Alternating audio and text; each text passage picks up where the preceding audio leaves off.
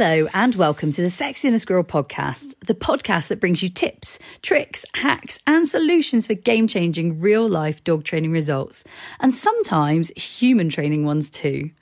In today's episode, our very own amazing pro dog trainer Sam is joined by specialist search and elite operational dog trainer, coach, and teacher extraordinaire Dave, who is bringing us his wealth of knowledge gained through an extensive career in all things specialist dog training, operational dogs, teaching, and so much more. With experience training dogs from pet dogs and puppies to working dogs for the operational force and teaching handlers and their dogs in the art of security, detection, tracking, scent work, bite work, and so much more, what Dave has to share today is incredibly insightful and packed with educational value for pet dog trainers, professional dog trainers, and anyone in between. So without further ado, I'm going to hand over to the wonderful Sam and the super Dave. Let's dive in. Hello, game changers. We are here today with Dave, really, really cool guy, really cool trainer who knows, I would say, an awful lot about scent work and dog training in general. He's done a lot of teaching of scent, and we're going to have a bit of a chat with him today about how he got started and his world of scent and any really questions that come up in my brain. So, uh, hello, Dave, and welcome. Thanks, Sam. It's a really nice welcome, actually. Um, I hope you haven't picked me up too much, but we'll we'll see as we uh, as we chat over a few things to do with scent. Absolutely, I, I, think so. I think something I'd really love to know is just actually let's start. Let's go right to the beginning. How did you get started just in dog training, um, and then we'll go on to how did you get started in scent as well. Where did yeah. it all, all begin? What's your story? The, the, journey started really. So when I was uh, really really small, um, we used to go away as as a family to the south France camping. Uh, my mum and dad are both nice. teachers, um, hence my um, joy of teaching. Um, so yeah, we used to go away, and uh, at the campsite there was a, a, a pen full of beagles, um, and I hounded, if you excuse the pun, my mum and dad uh, time and time again. Every year we went to try and get a, a dog, um, and eventually they gave in, and we had our first beagle. Um, and those of you who know beagles know how challenging they can be as as dogs. so um, we jumped in at the deep end with a with a beagle, um, and it kind of progressed from there. Really, we ended up with three beagles um, alongside a Staffordshire Bull Terrier. So wow. Um, we went from my mom and dad absolutely adamant they weren't going to have a dog to having three beagles and a rescued uh, Staffordshire Bull Terrier. So it uh, things went from one extreme to the other, um, and then the journey just just carried on. I just became more and more interested in in dogs and dog training, as as we all do. Um, and then when I moved out and bought my first house, uh, I bought myself a beagle. Um, mm-hmm. So, uh, and that's when trend. I really started. Yeah, absolutely. That's when I really started um, kind of learning about dog training, really, because I was um, on my own with the dog, um, with a beagle who was challenging as beagles are.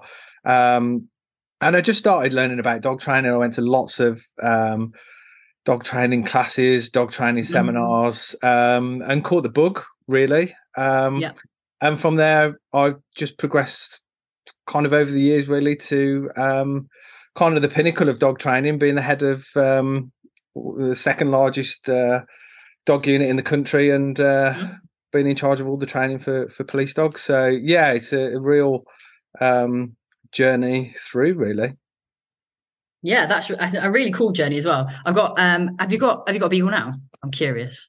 No, I've got a cocker spaniel now. So um, yeah, I've got a cocker spaniel. As a, protection dog. So yeah, I, uh, I, I went from uh, from a beagle to a cocker spaniel. So uh, yeah, but another challenge in itself with a with a yeah. different type of dog. So yeah, yeah but I've had um, I've had lots of dogs. I've I've trained lots of dogs: Malinois, German Shepherds, Labradors, Springer mm-hmm. Spaniels, um, the the full works really. And and I think every dog brings a different dynamic and a different challenge, which is what I I love doing. So yeah.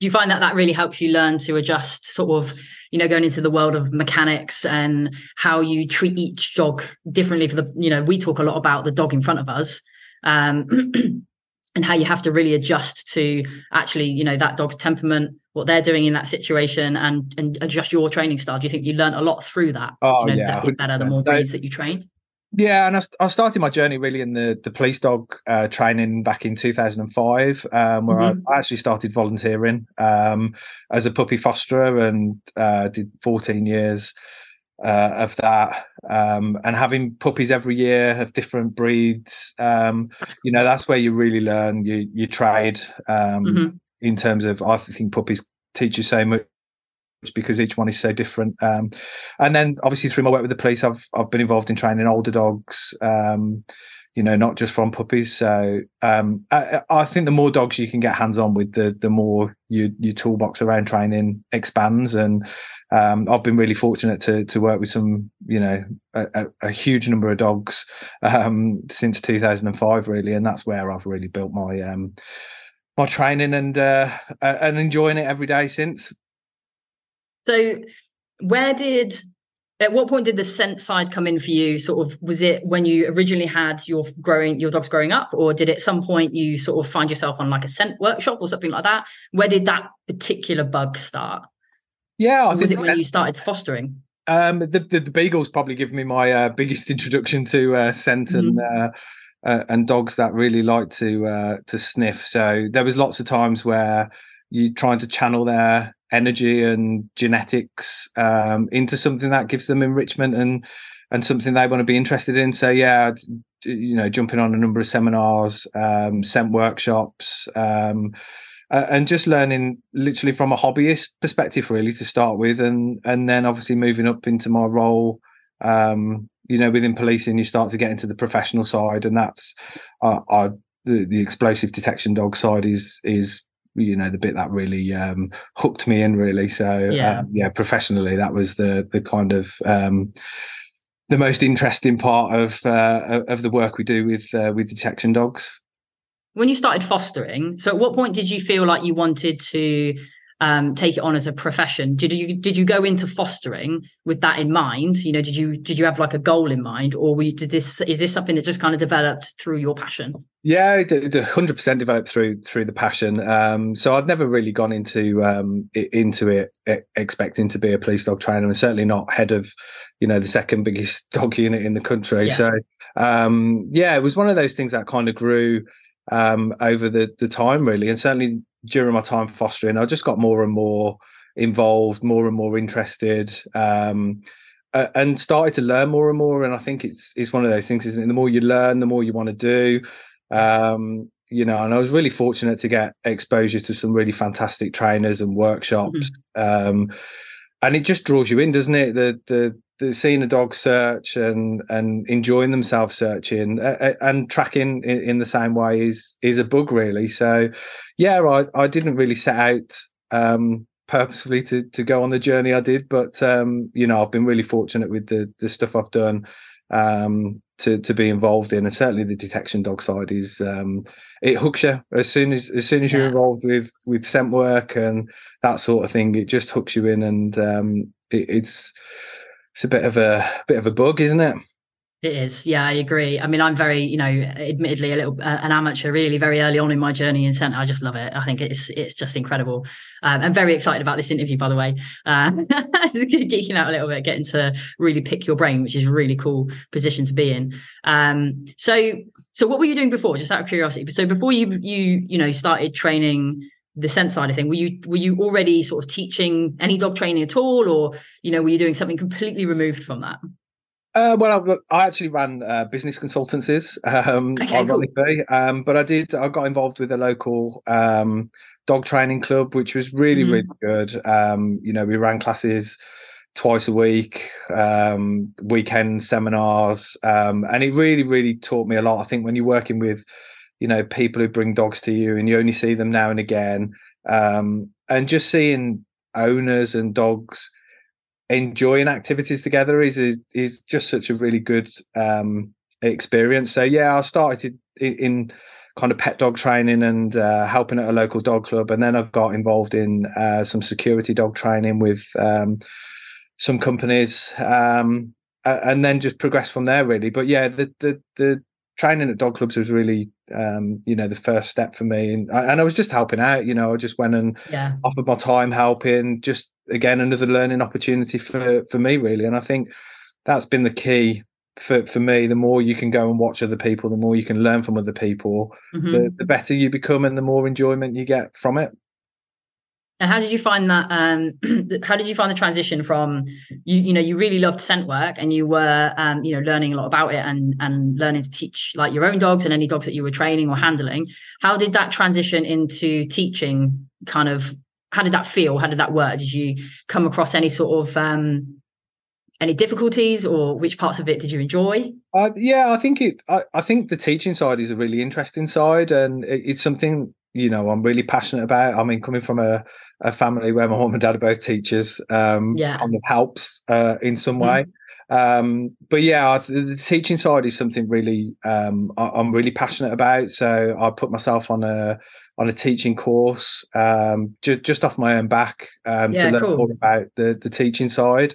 Um, and then obviously through my my profession, I've been really lucky. I've been able to get on other courses. You know, just about to finish a level five teaching mm-hmm. qualification. I've got an assessor's qualification, a quality assurance qualification, and I think that teaching element is the bit that really got me the bug. Is how how can you use your skills and knowledge to help other people, um, and the teaching side is something that is you know really empowering, not just for you as an individual, but for the people you're you're helping. So I, I placed a great emphasis on you know that learning about mm-hmm. teaching it was a really important phase for me and hopefully it's stood me in good stead through my career because i think a lot of people think that when when you're teaching dog training to another person you you know you might know the dog part but you maybe don't know how to translate that it's all about communication right so yeah. through my own teaching um trying to communicate what you want them to do with the dog is very different because you know there's that kind of like middleman basically. Um so when when sort of the handlers and stuff that you were teaching did they have dog training experience before or was that completely fresh? Or when you were um, helping out at your, sort of local center as well you know how did you find did you find it different teaching someone with experience than somebody without? How did that how did that go? How did you find it yeah, it's, it's, it's very similar in a lot of ways, uh, and I think mm. it goes back to like you've touched upon. You know, the, the dog training is the simple bit.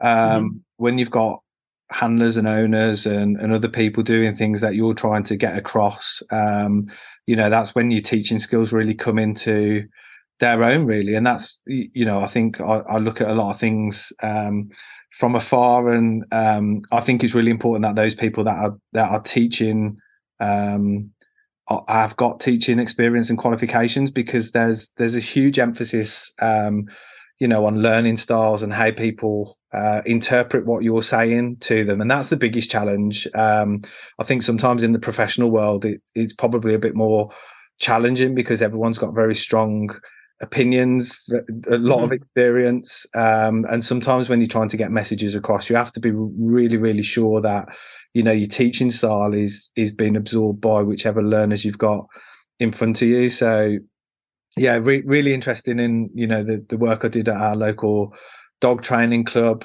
um you know the the challenges are, are, are similar in in the working environment you've you've got to be really clear and concise and and make sure you deliver an instruction in the way that the person in front of you can understand it. In the same way you do it with dog training, you you deal yeah. with a dog in front of you, uh, and mm-hmm. The handler or the owner is exactly the same. They're all individuals, and they all have their own individual um, style of of learning. So I think you know the teaching stuff for me is the bit that um, you know I place real value on.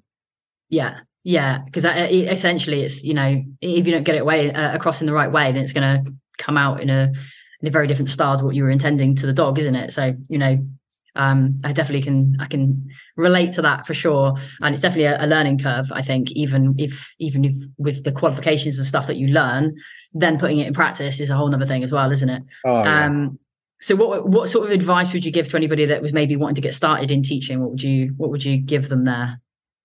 Go, go and do a teaching course. Um, you know, yeah. the first thing I did was was, and, and they're not expensive either. Mm-hmm. You know, in the grand scheme of things, you know, to get onto a you know a real basic teaching course um, for for me would be the first step because I think if you're going into teaching, um, you know, having that understanding of teaching is, is is going to underpin everything you do because dog training is dog training, isn't it? There's a million ways you can train a dog yeah. um, in a million different things but unless you're able to portray that properly across to the people you're dealing with, it's uh, it's really challenging. Um, yeah. And it and it makes the people you're dealing with, um, you, you know, more engaging, more um, it's more beneficial for them because hopefully mm-hmm. a teacher you'll be able to recognize when they're struggling to comprehend what it is yes. you're trying to say and and that's the skill isn't it is is understanding at the point you're trying to say something um you know th- does this person actually are really they getting it what i'm trying to say and, and you get that blank look on your face maybe we're gonna try a different way here yeah, yeah, for sure. Uh, have we? What would you say? Um, just to flip that, then, what would you say makes a good student? Good student. I think it's a really, really good one. I, have got to admit, those people who've trained with me will tell you I'm a terrible student. Um, so if you ever speak to any of the instructors that have uh, instructed me, they'll uh, they'll they'll tell you a good student is uh, is the opposite of what I am as a student. Um, Are you naughty? Is that why? I can be a little bit naughty. I, I, it, it's interesting, and I think this is really important. So. Um, I think sometimes, so for my style of learning, I need to understand why. Um, okay. And a lot of people take the mickey out of me because I'm always going, well, why have we got to do that? And why are we doing this? Um, but I always say to people that, you know, if I'm teaching them and they ask me why we're doing it, as a good teacher, you should be able to tell people, right, we're doing it for this reason, this reason, and this is what we're going to do after it.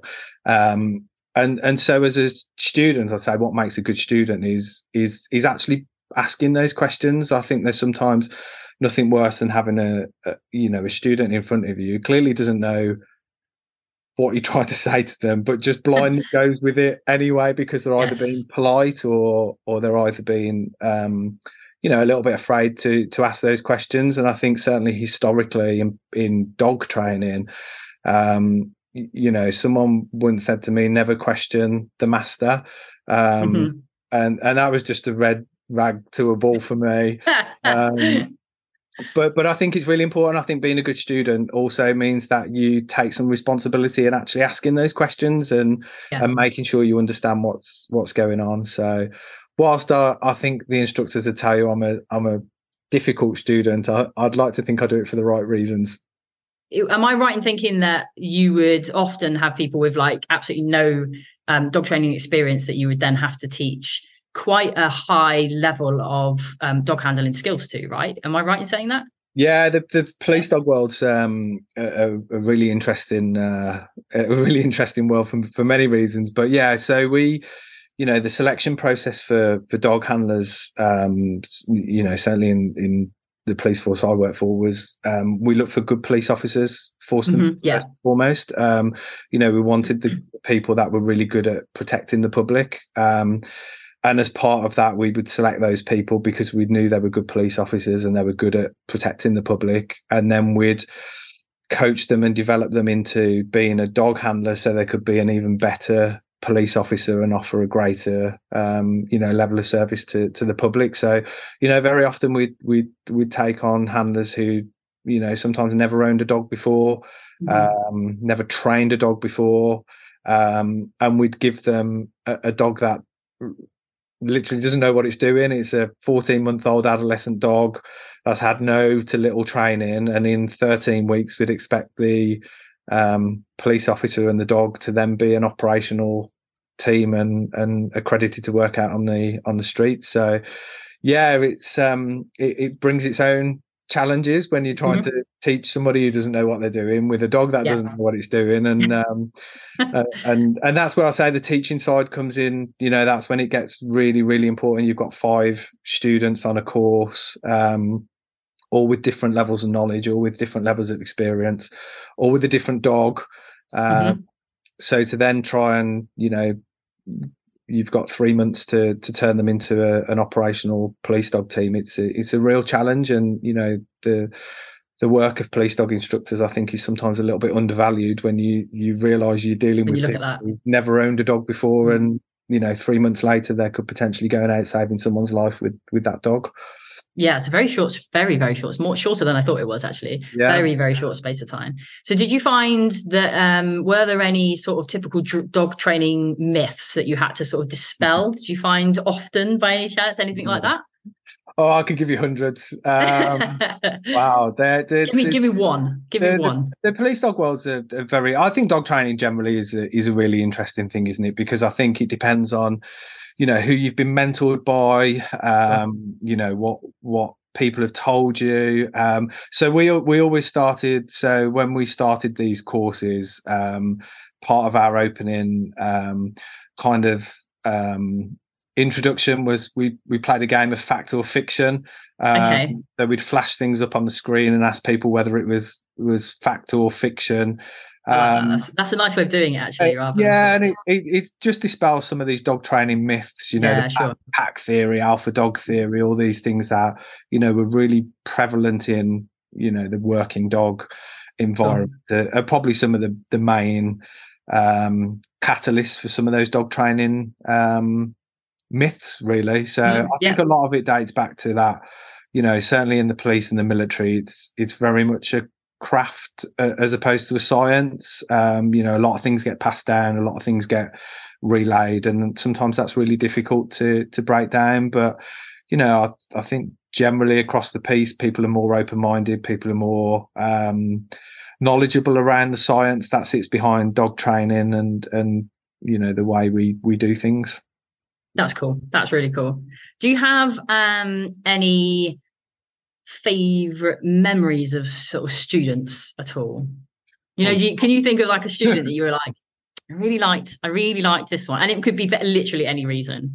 I, uh, just, I, I, wouldn't like to name names because they'll all be hounding me later of saying, oh, "Why didn't you take me?" Um, of course. no, I, I, think the best. I think the best students are uh, are some of the open, most open-minded students, and I think certainly in you know the world you know where I've worked and, and operated sometimes that is is difficult. But you know there's lots of examples where we've had um, you know handlers that will be retiring so they've done you know 30 years in the police yeah. and they'd still be coming to training and they'd still be wanting to learn. We put seminars on where we brought external speakers in. They'd always be the first person to ask if they could come.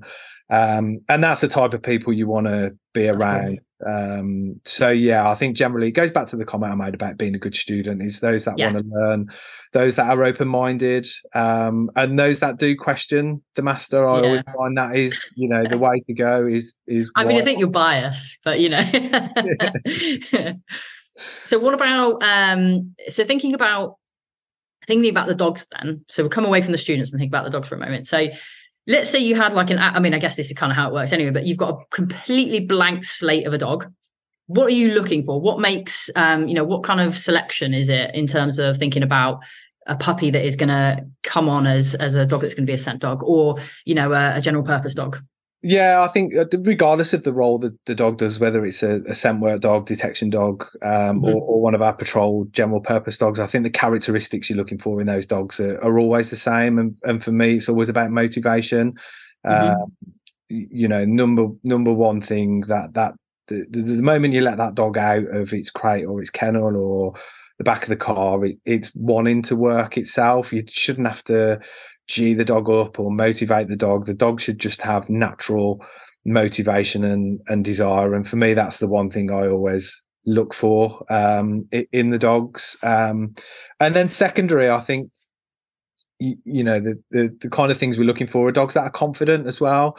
Um, and you generally find they kind of go hand in hand. Um, you know, dogs that are just confident in themselves. They're not shy dogs, but they're not overly you know, boisterous. They're just confident, assured dogs. Um, what does that look like to you? Go a little bit more in depth for me on that one. I, I so, think, what what makes a confident dog? What sort of things do you mean? Yeah, I, I think it's it's fundamental, and, I also think to some extent this is fundamental for for a good pet dog uh, as yeah. well. I think for me that the dog's stability of mind is mm-hmm. is key. So you know, is the dog happy to go out? In the pitch black? Is the dog happy to walk on something that's a little bit uneven? Is the dog happy around loud noises? You know, and this this like I say, this evolves into the pet dog world as well. You know, if you're in the kitchen and you drop a pan, yeah. you know, is the dog completely shell shocked and goes within itself and mm-hmm. take a long time to recover, or does the dog look at it and recover quite quickly and say, "Oh yeah, it's just a just a saucepan falling on the floor"?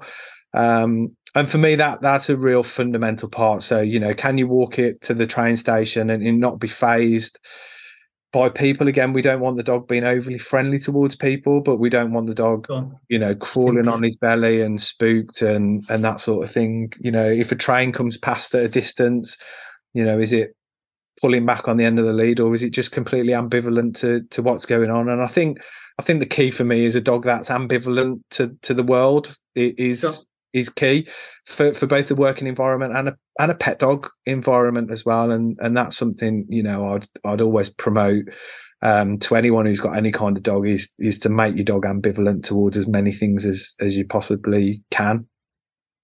And what would you, um, what would be so? So I watched um, the, I, I, can't remember what it's called, like the Here Come the Fuzz badge, I think it was. But you, um, you came and, and trained at our centre and um, or were taught at our centre, um, and they made a badge out of it. So they filmed you doing it, and I've I've watched that badge so many times, um, and I loved some of the stuff where you sort of split it down into like growing the desire and the motivation for it before we even thought about necessarily growing the indication. But actually, yeah. you can split them and do them independently away from each other, and then bring them together. And I, I loved that. It completely changed how I looked at it. Um, so your top tip and sort of I'm going to say game because I think that you, you kind of you play games just like we do. Um, yeah. um, so, what would be your top sort of game, your top tip for growing motivation in a dog and confidence? Let's go with motivation first, and then confidence. Yeah, I think I think motivation is is a lot of it goes back to the point you made right at the start. Is it depends on the dog that's in front of you. So for me, um, I, I, love playing ragging games, tugging games. Um, you know, tug, tug of war for me is is a really really important game to to play. You know, with dogs, I think it, it builds so many um, aspects of the dog um, and also the relationship with you as a as a handler or an owner. Um, mm-hmm. If it's played in the right way, um, I think it really teaches the dog a, a lot of things. Um, and so those are always that that would always be the first game I play with with any dog. Um, and similarly, if I was looking at a dog to train or looking at a dog to to procure or looking at a dog to assess to put on a on a training course, that would probably be the first game I play with the dog. Is okay. how motivated is the dog to play tug of war? Um, and then that just builds everything else from from there really um, in terms of then developing that into a game of fetch um, and then building it through into the the search work but um, i think the most fundamental part is um, you know as you'd have picked up from the, the the badge is that compartmentalizing everything so i am very hot on you know everything's got a place um, mm-hmm. and once those separate components have been built that's when we join it all together and, and turn it into the kind of finished um, article. And, and like I say, that goes with pet dogs and working dogs in, in exactly the same same way. Because there are, I mean, there are lots of different sort of styles, aren't there, of scent? Like there, there's different ways to teach it. There are different types. So you've got like man trailing. Um, I'll let you, I'll let you name them off. I think you probably know them better than me. no, I'm just the interviewee. Um, name us some of them. Let let us know what there are. What what different types can we be thinking of here? Yeah, I, I think a lot of this is around marketing as well. I think um, I, I, think there's so many different words and yeah. um, you know descriptions of things, man trailing, tracking, mm-hmm. um, you know, search and rescue, detection. You, you, know, there's all these different names, but I think fundamentally it all sits under the the, the same thing. Really, is a dog um, using its nose uh, as it was designed to do mm-hmm. uh, in in the search for a reinforcer from a handler or a, um, an environment. And I think I, I think things get um, labelled in in certain ways. Quite easily. Um, which is good you know there's lots of there's there's a place for for for that sort of stuff. And again i think it does help to sometimes when you've got you know students and you've got owners actually having some of these words for different things helps them visualize things in a different way. And i think yeah. sometimes that's really important. It goes back to that you know do do people really understand what we're saying to them? And when you talk about you know is trailing the same as tracking or you know there's a whole debate to be had on on on that isn't it but i think what's important is when you use these terms is actually the people in front of you know what you mean when yeah. you say oh this is tracking or this is trailing or this is detection or whatever that might be so is it essentially just different ways of using the nose essentially yeah. that's kind of the differentiation between them Yeah, definitely. I, yeah. I, think you know, like I say, ultimately dogs are just looking for a reinforcer, aren't they? Yeah. So, you know, they're programmed to to have a nose which is, you know, the, the best asset they've got, um, and then we just hone that that skill into whatever discipline or game we we want to play with them in order for them to to hit their reinforcer, whether it be tracking, whether it be searching, whether it just be sniffing for food, whether it's enrichment, um, you know, fundamentally it all boils down to the dog using its nose to to get a, a, reinforcer. And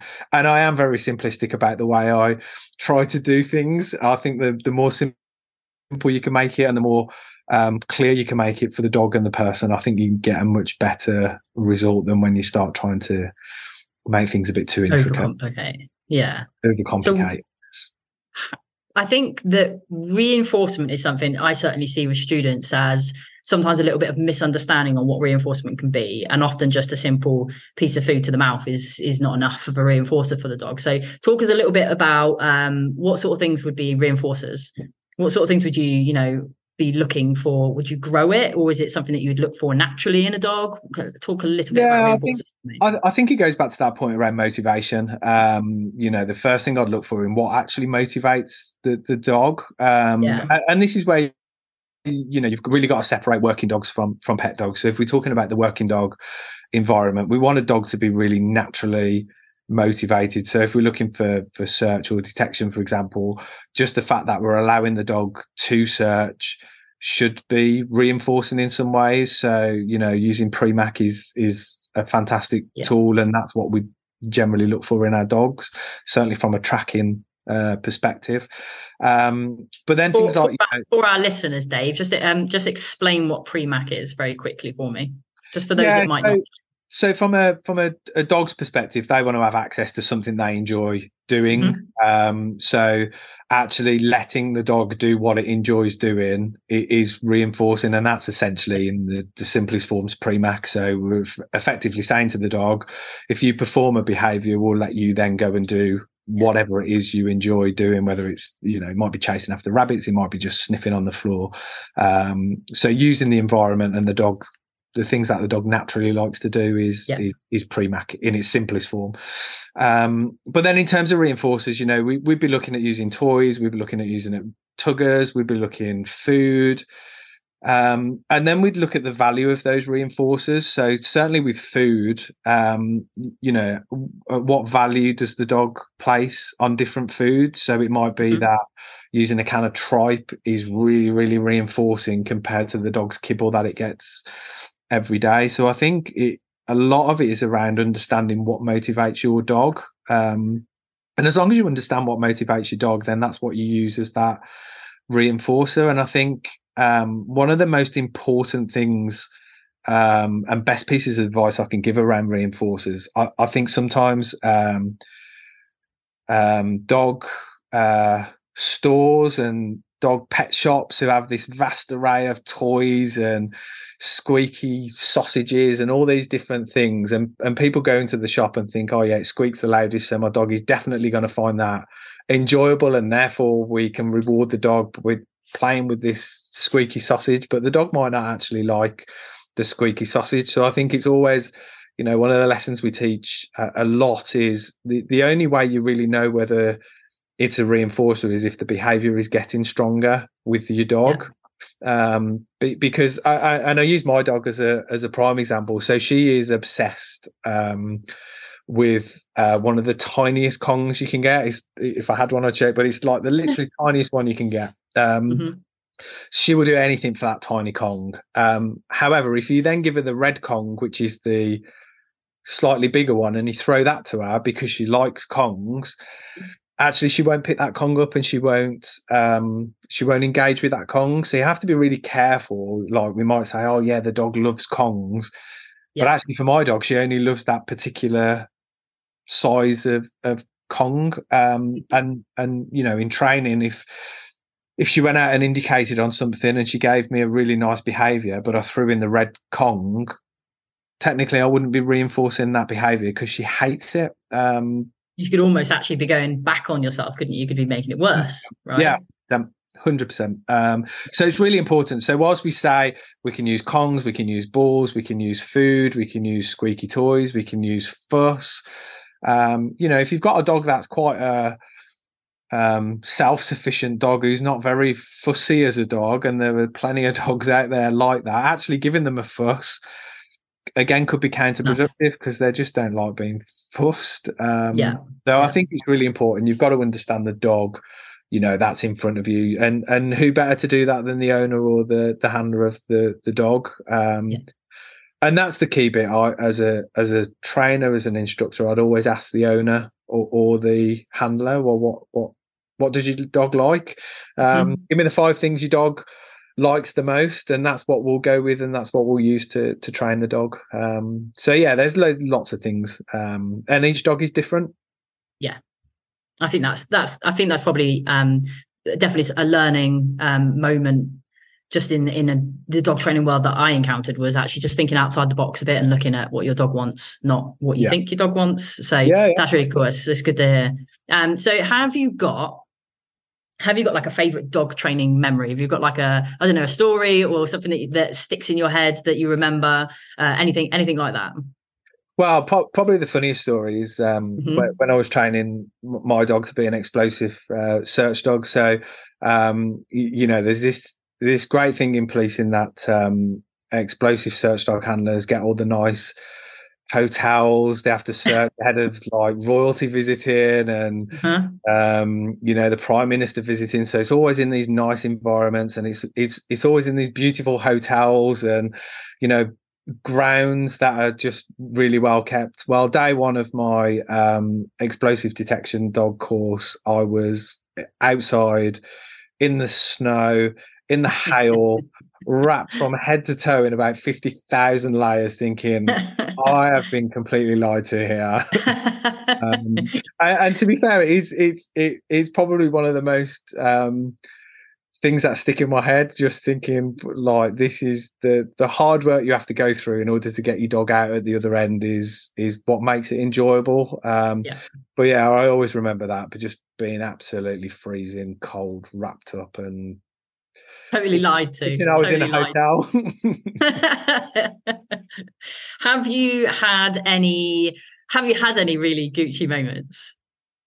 Oh yeah, I mean, I've yeah. I've had some um, some wonderful experiences in in my career. Um, I, have been really lucky to be um, involved in some fantastic things. You know, we we uh, worked on the G7, so all the world leaders in in Cornwall. Um, you know, searching some of the places, you know, Boris Johnson and people like that were going into. Um, COP26, uh, the Tory Party conference, uh, the Commonwealth Games in Birmingham. Um, I suppose the, the, the, probably the most poignant and probably pinnacle of, of everything I've done was um, searching ahead of the Queen's funeral. Um, so having to search um, Westminster Abbey ahead of the funeral uh, and then Windsor Castle um, obviously ahead of the the Queen um, being laid to rest. Um, there was was probably the pinnacle of of everything I've done detection dog wise, really, and um, you know I'm really proud that I was part of that operation um, and got some you know really great memories off the back of it. Yeah, I think that's. Uh, I mean, I I've seen some of the stuff that you've, you know, the, some of the events that you've covered, and I think that that that one would have been a real proud moment in my career if I if I'd ever kind of been a part of that at all. Um, and that's that is really really cool. I mean, and and a real historical moment as well. So you know, uh, something to be proud of, to be a part of, but actually just generally as a nation, just like really oh, yeah. really cool moment, you know, to be a yeah. part of and something to be really proud of. Um, so in terms of in terms of these like sort of like high high profile events really i mean like really probably there's not really much more high profile than you can get than some of those let's be fair. I mean you've got like some of the um, biggest world leaders in the country and i imagine sometimes the world um, oh, yeah, that are coming in you know? Yeah like, i mean that, that's that's insane amount of sort of pressure and responsibility not only on you but actually that you're placing in trust in your dog. So how talk me a little bit through that. Like are you ever nervous? You know like how what does that look like? How does it how hard is it to really 100% put your trust into a dog to say you know please find something there is something to find?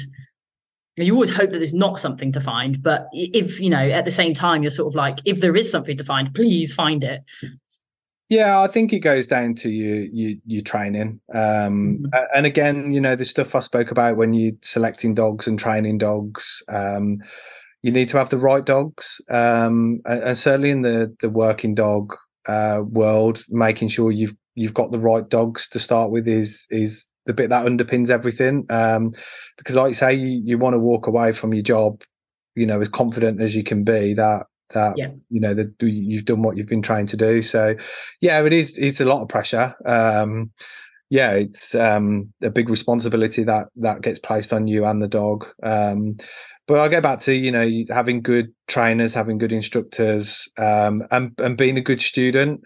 Um, I, I, think is really important because you go back to the point. If you're not sure of something, you need to make sure you are absolutely sure of it. And um, I, I, think it's a mix of of everything really. But but what underpins it is having having a, a good dog in the first place. And I'm really lucky that I'm slightly biased, but I've got a brilliant dog and she's she's been yeah. fantastic. Um, so yeah. That's really cool. That is really cool. I can't um I can't imagine sort of like the it's such a lovely relationship to be able to have to really 100% sort of go into that being like no you know we've got this. We have totally got this. Um, and I, I like I liked that point of being a good student as well. I think that um, something that you said about constantly wanting to learn, I think is huge because I don't think you're ever really done with learning. If things evolve, don't they, and they change. So, you know, I think it's really important to keep. And I imagine in the scent world, and actually, I definitely know in the dog training world, it's always ever evolving. We're learning lots of new stuff all the time. So it's important to keep up to date and understand different, have an open mind. So yeah, I really liked that, and that's um, definitely something to put out there to a lot of people that struggle with that maybe a little bit. Yeah, I, I, think it's a really good point. You know, I'm I'm a bit of a geek when it comes to learning. Um, yeah. You know, I, I read learning's fun. Scientific papers. I read mm-hmm. books. I you know I've done a master's degree. I, I I absolutely love learning, and I think it is a really really important thing. Certainly, um, like you say in the in the dog industry, things change mm-hmm. and evolve so much, and you know, like you say, if if you ever think you've learned everything about dogs, you you need to stop because you know they're, they're you're never ever going to get to the point where you know everything about dogs and are able to do everything with dogs. Um, you know, and that that learning piece is is really, really, really important. Um, so yeah, the more the more you can absorb, the more you can learn, and the more you can go out and and put yourself out to find things is is going to stand you in good stead, both as a as an owner and as trainer and as student mm-hmm. and and also in the working dog uh, capacity as well. I think you know the, the more you can learn and read and watch, the the the better the better you'll be with your dog, and and that touches upon the point you made about the relationship. I think you know you can't underestimate. The, the more information you have and the more you know, the better your relationship with your dog is going to be. And, and ultimately, that's all we're striving for, right? Is, you know, we've got a dog and we want to be able to do fun things with the dogs. Um, mm-hmm. You know, some of the fun things I do with the dogs have been also really Gucci. But um, you know, first and foremost, it's it's fun, isn't it? Every time I walk her, you know, we play games. Every time, you know, we're doing stuff outside. We're we're playing games, and and that would be the same whether I've got a, a working dog or you, you know a pet dog. It's exactly what I did with my beagle. We'd be playing hide and seek. We'd be playing you know lots of different games that just builds that relationship and i think really that is what having a dog's all about isn't it yeah, yeah, I absolutely, absolutely, hundred percent uh, agree with that. It's really cool. Um, so in terms of, so you know, we know that you do a lot of scent stuff, and that that you're very passionate about it. You know, just minutely. Um, what about other sort of? Are there any other dog training um, disciplines, I guess, or styles or things that you enjoy? Is there anything else that you kind of like dip your toe in? Well, my mum's massively into uh, into agility, so she oh, cool. um, she she is obsessed. Um, yeah. So yeah, so I've I've never really um, had much to do with it. But obviously, since my mom's uh, been doing, I often get the phone call. Oh, the, the dog's doing this now, or oh, I've got this, and how do I train this? So um, yeah, I've started to get a little bit more involved in in that sort of. Um, that sort of bits and bobs, um, but there, there's a whole host of stuff. You know, I, I certainly with my police dog work, you know, I, I there's so many different things. The obedience side, um, you know, I really really enjoy. I think watching a dog with real high level obedience, you know, heel mm-hmm. work and you know the stuff people do with their dogs um, is really good. I think there's so much out there. It's I, I think we only scratch the surface. So um, yeah, the agility stuff is is interesting, and like I say, the obedience is is something that's always um, interested me because I think it underpins everything with with the dog. Um, you know, place a great emphasis on a, a pet dog with good obedience is is going to be a good dog for you, isn't it? You know, if it's not dragging you down the road or running off after other dogs in the park. It all revolves around having good obedience. So I, I am a bit of a of a sucker for uh, for obedience. Um, but yeah, thanks to my mom, she's uh, keeping me on my toes with some agility stuff as well now.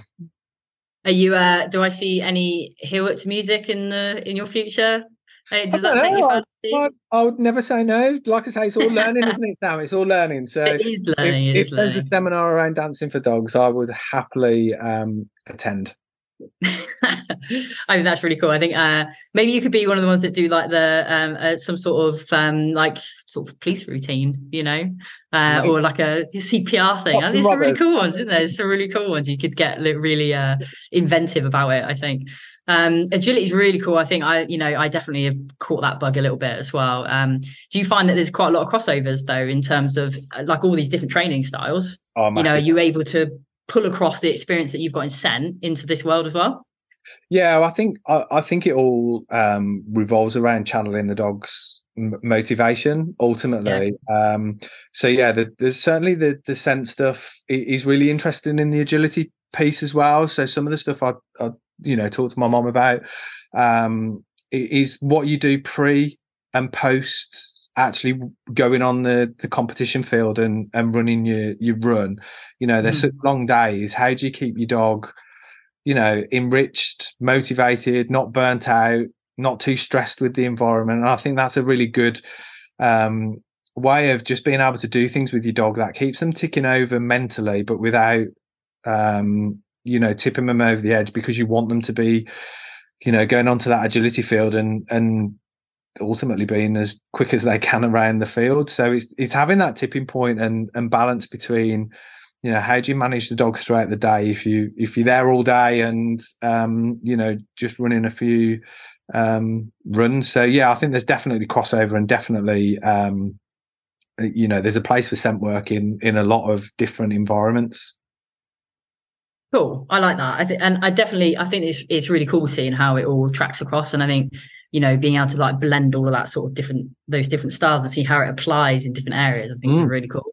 Um, my I think my final question for you would be so if you had anybody looking to get into like the scent world in any or even just not even like the scent world necessarily professionally but just as like a maybe just an enthusiast that that thinks it looks really cool and thinks that their dog would enjoy it what would be your tip to get started at the very very sort of beginning stages of it? What would you do? Give us a give us like a maybe a game to play. Yeah i think i, I think whether it's working dogs or, or pet dogs you know I, I, can speak from having a, a, beagle and and doing things with a beagle. He's, he's very similar to what i would do with um you, you know some of our working detection dogs. And i think it all revolves around building that relationship with the dog and and having fun with them yeah um i think the the, the probably the simplest and easiest thing to um, kind of describe is is just finding whatever your dog likes, whether it's food, mm. whether it's a tennis ball, whether it's a, a tugger, whether it's um, a little Kong or a big Kong or a squeaky Kong, whatever it is they enjoy doing with you, um, is just start to experiment in, you know, how many different places can I throw that toy or food or whatever it is they want? How many different places can I just throw that that toy into and let the dog run over, pick it up, bring it back to me. And I think that really forms the first part of of being able to do any kind of, of scent work, whether it's just real basic hobby stuff or whether it's detection dog stuff is first and foremost can you can you play with the dog with its favorite thing whether it's toys or food and then can you throw the the article out, out and the dog actually run out and and look for whatever you've just thrown out in order to either eat it if it's a piece of food and come back to start again, or if it's a, a toy, you know, will the dog go out, pick it up, and then want to bring it back to you in order to play the game and start the game again? So, you know, a real, real basic level. You, you're ultimately playing fetch. Mm-hmm. Um, mm-hmm into areas where the dog's got to use its nose before it picks it up and, and brings it back and and you know the, the simplest way you can start that off is is just by playing those games um, and then once you start that the world is really your oyster in terms of detection dog um, scent work you know whether it's mm-hmm. just doing stuff in your local park or actually going full hog and you know doing some really creative and and fun things with with scent dogs but but ultimately you've just got to think game game of fetch throw the toy throw the food not too far away from you to start with um, in a place the dog's got to use its nose uh, and then they pick up the the food or the article and and come back ready to do it again Fantastic. Thank you for that. And I think that brings us to the conclusion of our talk. Um, thank you so much for for sort of uh, indulging me in all of my questions. Because literally for me, this is just like I just get to geek out and ask you questions. There's nothing better than sitting down with somebody that, that you find really interesting and just being able to pick their brain. Because um, it's not very often you get an opportunity like that. So thank you very much for indulging that um, and being with us today. Um, and hopefully, Dave, I hope to see you in the future at some point, hopefully. I'm sure you will. Absolutely. Good. I'm, I'm glad to hear it because we definitely would love to see more of you and hear more of your experience. Um, so thank you very much for joining us. Thank you, game changers. Um, go out, get started, and have fun with your dog.